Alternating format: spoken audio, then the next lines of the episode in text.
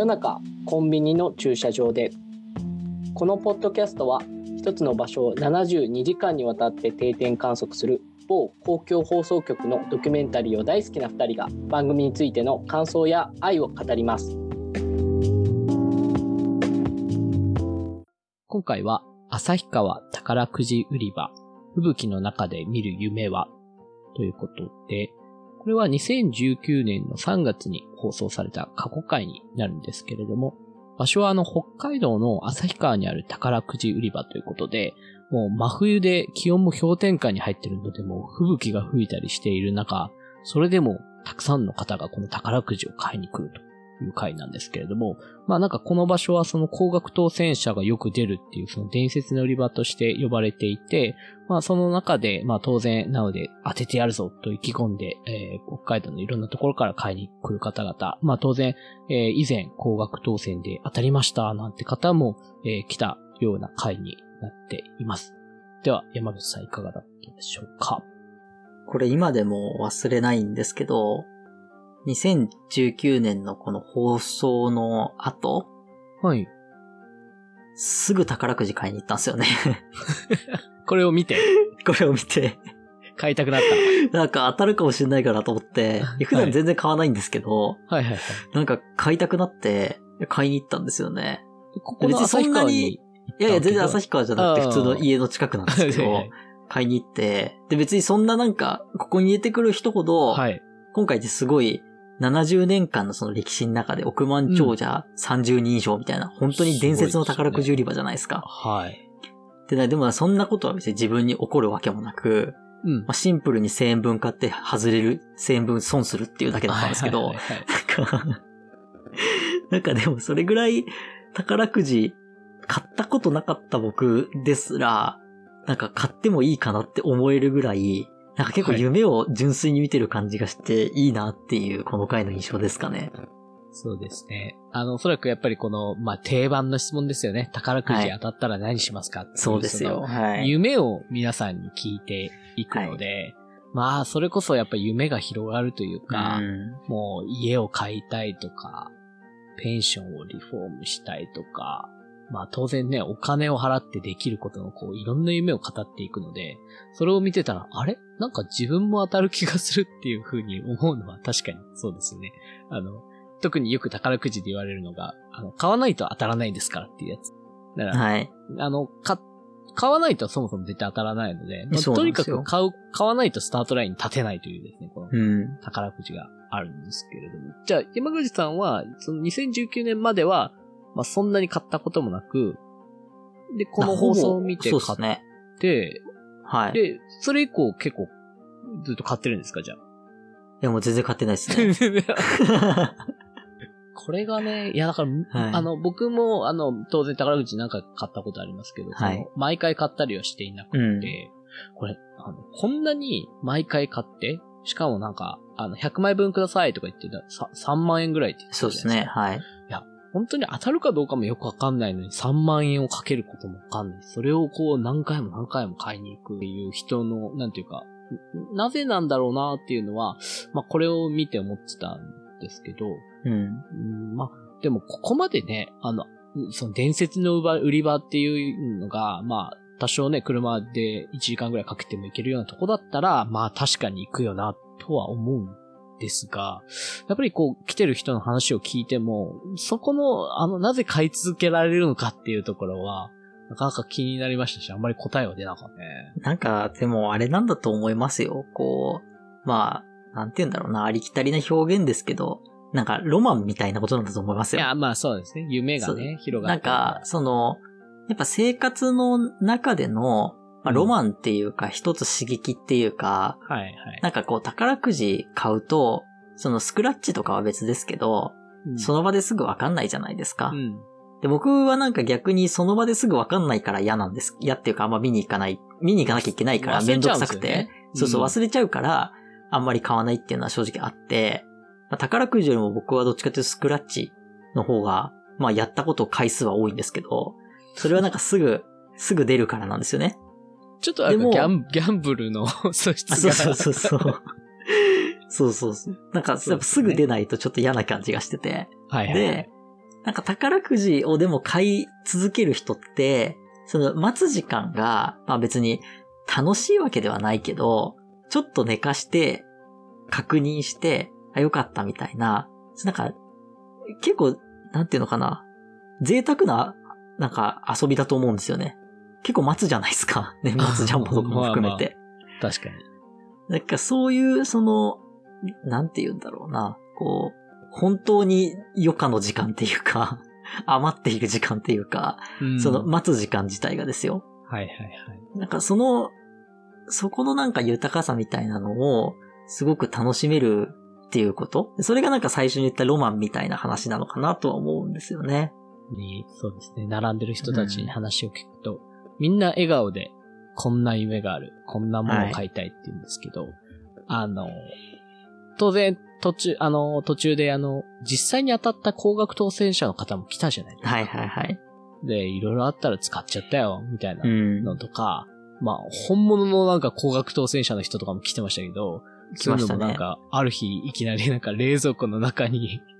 お金を急に入れて怖くなってね。はい。奥さんを驚かせるとかっていうのもあったりとかあるんですけど、うん、あの、当たった人の話の方がなんかすごい殺伐としてるんですよね。いや、そうなんですよね。はい。そう、実は。だから、当たらない人の方が、なんか、本当に純粋な夢を見てるというか、なんか、こう、綺麗な夢を描いているんですけど、当たった人はなんかもう、使っちまったよ、みたいなとか、本当になんか、はい、こう、現実を感じさせるというか、まあそれこそなんか宝くじってその、高額当選すると人生が変わるとか、なんか、ダメになるとかって言いますけど、うん、なんか本当にちょっとそれを感じさせるような、ちょっとハスパに構えたような人が多く出てたのもあったんで、あの、これはもしやなんか当たらない方が幸せなのかって思っちゃうぐらい ありましたよね。なんか人生が狂わされるというか。その、当たって、今回で言うと6000万当たったみたいな人出てきたじゃないですか。はい、はい、ました、ね、そのなんか、6000万出てきた人がまた買いに来てるっていうのもなんか業を感じますよね。いや、そうそうそう 何かのね。すごい思いません？なんか。そうなんですよ。しかもね、結構その場所性もあって、今回旭川って北海道でやってるじゃないですか。はい、まあ、うん、吹雪もっていうのもあるんですけど、みんな一応に、その夢も、あとその使った人の話としても、なんか屋根の修理とか物置を作るとか、なんか、はい、あんまりちょっと考えられない、なんか、うん、あの、投資っていうんですかね、設備投資がすごくって、うん、やっぱ屋根の修繕とか大事なんだとか、うん、なんか物置作るっていうのがなんかあるんだ、北海道は。なんかやっぱ雪かきの道具とかそういうところにいっぱい置くのかなとか、なんか、はい、そういうその場所性、当たったら何に使うも、なんかすごいマジでリアルな実生活というか、この北海道の生活みたいなのも感じられたのも面白かったね。いや、ほんとそうですよね。なんか、それこそね、1億円当たったら何するみたいなので、まあ旅行行くみたいなのあるじゃないですか。うん、そういうなんかオーソドックスな回答っていうのは、まあ中にはあったかもしれないですけど、うん、それよりもやっぱ今、本田さんが言ってたみたいな倉庫とか、なんか、めちゃくちゃ現実的っていうか、なんかそうそうそう。なんか、いいですよね、それが逆にね。なんか、こう、その土地の生活を感じることができるというか。うん、いや、ほんとそうですよね。なんかやっぱりこの旭川にありつつも、まあ、いろんなとこから北海道中から割と来てるぐらいの感じっていうのが伝わってきますよね。うん。そこもね、釧路から来ましたとか、いろいろいたじゃないですか。うん、そうですね。富良野から来ましたとか。はい。なんかリフォームしたいです、ペンションをみたいな話とか。なんか、そういうのすごいなと思いますよね、やっぱね。いや、やっぱ、それだけね、その伝説の売り場として名を出してるっていうと、はい、あの、途中でも出てきますけど、実際この、えっ、ー、と、まあ、オーナーっていうんですかね、売り場のやってるか、はい、経営者の方々が、ちょっと高齢になってきて、うん、もうすぐ閉めるっていうことで、そうですね、まあ、本当にさ最後の、まあ、多分年末ジャンボみたいな感じで皆さん買いに来てたので、うん、なんかそういう戦地巡礼っていうか、意外とあの72時間ってあの最後に閉まる3日間とかっていうシリーズやったりするじゃないですか。はい。あのデパートの最後の3日間みたいな、うん、遊園地の最後の3日間。うん、実はなんかそのシリーズの原、まあ、原型っていうかな、そのシリーズに値するようなところもあって、うん、あの、実は最後にこれ、あの、宝くじ買いに来るんだよね。今まで買ってたな、みたいな、昔話というか、うん、そういう話も結構出てくるのも今回の回の特徴とか印象的な部分。そうですね。なんかやっぱ、あの、出てくる当たる女神幸福のおばあちゃんがやばいですよね。てる、てる子ね。輝く子と書いててる子。なんか当たりそうな。なんか、途中に出てくるその、昔の新聞記事のなんか、5000人が並びましたみたいな記事やばいじゃないですか。最盛期は 5000人って、本当に売り場ですよ。なんかちっちゃい家についてある。はいうん、あ、5000人ってもうなんか、日本の一時代を感じますよね。そんなないですよ、なかなか。5000人が並ぶってみたいな。いや、でもやっぱすごいですよ。それだけの、なんか、こともそうだし、なんか宝くじって、まあそもそもその宝くじ最盛期みたいな時代があったんだみたいなこととかも含めてですけどね。なんかまあ今、なんか僕の、なんていうか僕がそれこそ生まれてからはそんなになんか宝くじって常になんか一定の感覚？別にやってる人はやってるしみたいな感覚だったけど。まあそうですね。でもなんかまあね、この話見るとよ、よりなんか盛り上がっているところが多かったんだなっていう感覚は、結構発見ではありましたかね。ね。あのお母さんが当たる女神って言われてる。はい。なんでそんななんかご利益というか、そのその当たるのも意味がわからないじゃないですか。宝くじって本当にただの運のはずなのに、こんなに高額当選者が出るってなんか非常にもう不思議だし、うん、なんかそれを宝くじ枕元に置いてたら治るかもねとかって言ってた、言って買いに来てたおじいさんというか、いたじゃないですか。はいはいはい。はい。あれも、いやもうわ、わかんないというか、いや、これご利益あるからね、みたいな感じで、まあ、確かにしかもやっぱ宝くじとかって、今回のやつもそうでしたけど、なんか開運みたいな、なんか招き猫のみたいなのが載っていて、うん、なんか意外とそういう、えっ、ー、と、なんか運とか、え、縁、縁とかですかね。なんかそういう、はい、あのー、のもあるみたいで、それをあやかりに来るっていう人たちも一定数いるっていうのもあ宝くじの不思議さ。うん。スピリチュアルな部分も、なんか実は見えてきたっていう。その、野田さんに言ってたそのね、あの枕元に置いてみたいなのも、なんか毎週土日千葉から来てるみたいな謎の人だったじゃないですか。そうですね。あの人はかなり謎だった。あの人やばいじゃないですか。すごいじゃないですか。で、奥さんが結局名医がいるって言って、北海道にね、入院しててみたいな。うん、で、その男性自体は千葉に住んでて、で、そこからなんか毎週土日通っててみたいな。うん、で、まあ何十年も支えてもらったから通わなきゃみたいな。で、それで奥さんが宝くじが趣味で、で、まあ買って、で、なんか枕元に置いといてみたいな。なんかそ、それもすごい話だなと思っていやー、そんなことありますって感じですよね。いや、だからもう、あれですよ。別にその、彼にとっては、お金が当たるとかではないってことなんでしょうね。で、実際その千葉から通えるぐらいだから結構持ってるわけですよ、お金的には。おそらくね。そうですね。そう。だからなんかそういう。なんでしょう、ね、そうそう。開運なんですよ、多分。だからすごいなとは思いますけどね。まあ本当に、そうですね。なんか神社でお参りしてお賽銭出すみたいな感覚なんでしょうね。いやいや、そうですよ。本当そうですよ。うん、まあ、そう思えば宝くじの方が当たる可能性がある分、なんか、ご、ご利益というか、なんか夢はある。やっぱロマンがありますよね。なんかそうですね。そういう意味ではね。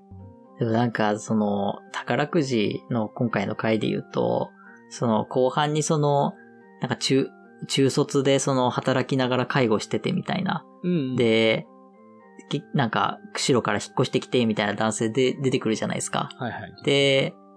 なんかそういう方も含めて、なんか途中に出てくる方も含めて、なんかこう、宝くじが当たったらもちろん幸せだけど、なんか宝くじよりも幸せなことが今、そういえばあるな、みたいな、なんか、急に喋ってて気づくみたいなシーンがあったじゃないですか。何回か。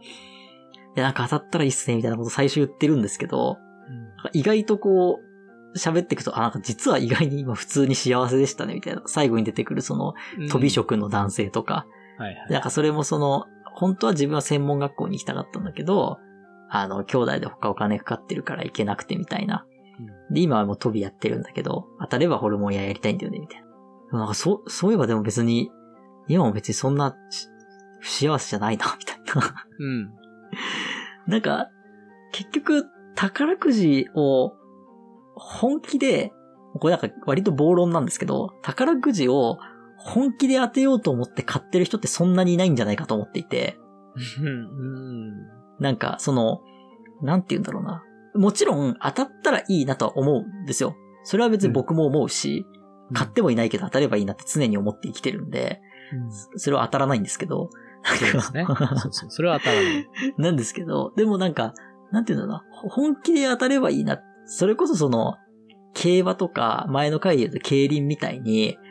なんかあの3番のボートが1位になったら、みたいな、本気で祈るみたいな、レース前の何分みたいな、時の本気さ、そうそうそうそう、行けみたいな、させみたいな、そういうその、感じの本気さではないじゃないですか、こう宝くじって、はい。そうですね。なんかある意味そのさっきの時間軸の話もそうだし、うん、ちょっとこう、なんかゆっくりな感じが、なんか、すごい不思議だなってやっぱ思うんですよね、改めてこの回を見ても。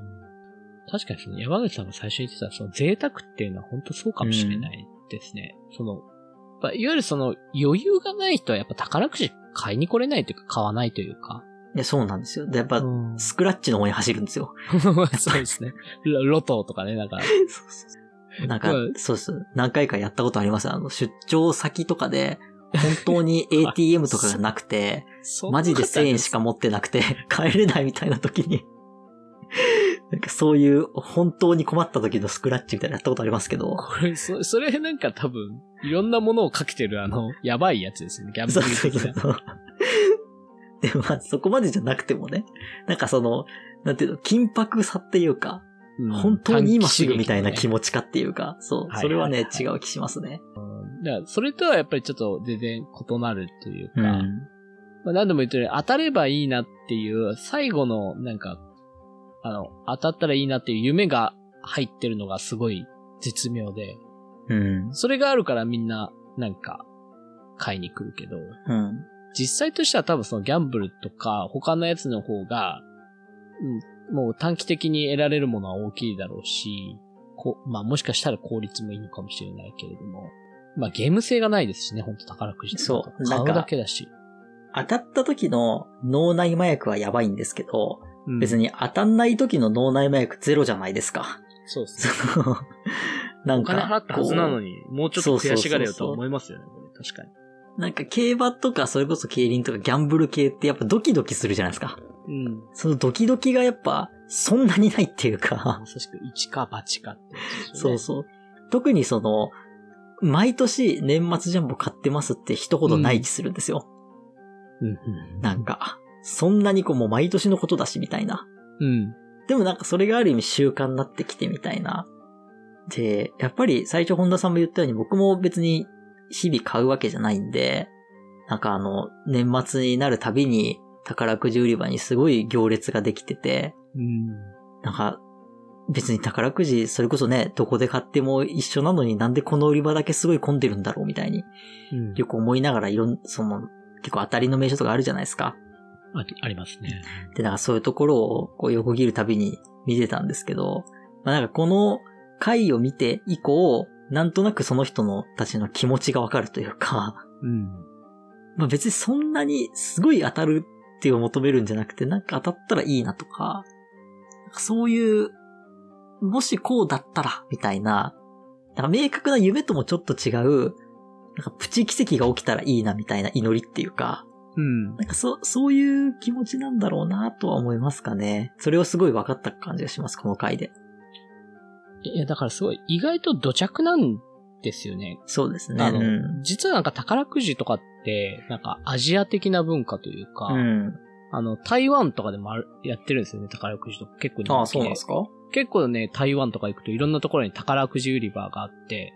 まあ、そっちの方がなんか、もっとよりさらに、なんていうか、開運っぽい感じ？その、うんうんうん、く、じの神様的な感じでやってて、うん、で、まあ、それこそスクラッチみたいなところから宝くじまで、結構見るだけでも楽しいんですけど、うん、やっぱそういう、あの、多分土着的な、あの、なんか関数字の3とか9とか書いてあって、それでなんか当たるも発見みたいな感じのところから来てるので、うん。なんかやっぱそこすごい日本人も含めてそのアジア人的な土着的なものと多分すごく合っているので、その現代版としての宝くじっていうのが、なんかこうもなんか刺激、低刺激で、でかつそのなんか贅沢な心の、なんとか日々の、まあそれこそやっぱりお参りとかと一緒で、まあ本当に日々、本当になんか習慣の中での祈りっていうものが、まあ最終的には海運を呼ぶかもしれないまあそこの原生利益的なとこの、あっけらかんとした自然感も含めて、まあかなり土着的なアジア人的な文化なんだ。来てる人の話聞いてても、まあ本当に思いました、で、そ、それが、しかもその、若い人までそうであるそうですね。ですよね。うん、結構若い常連さんとかもいて、なんか、2時間ぐらいかけて買いに来たんですよ、とかっていう人いたり、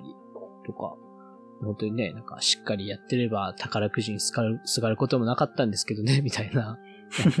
まあ、あえてそういうことを言ったりっていうのもありますけど、で、でもって思いながら、実は自分は幸せだったみたいなところがあるわけじゃないですか。それが若い人からそうである。これ非常に見てて面白いし、なかなか直接的に、なんか論理的にすぐ答えが出ずに、なんかじわじわといろんな人の話を聞きながら、そうなんだなぁと思う回ではありましたね。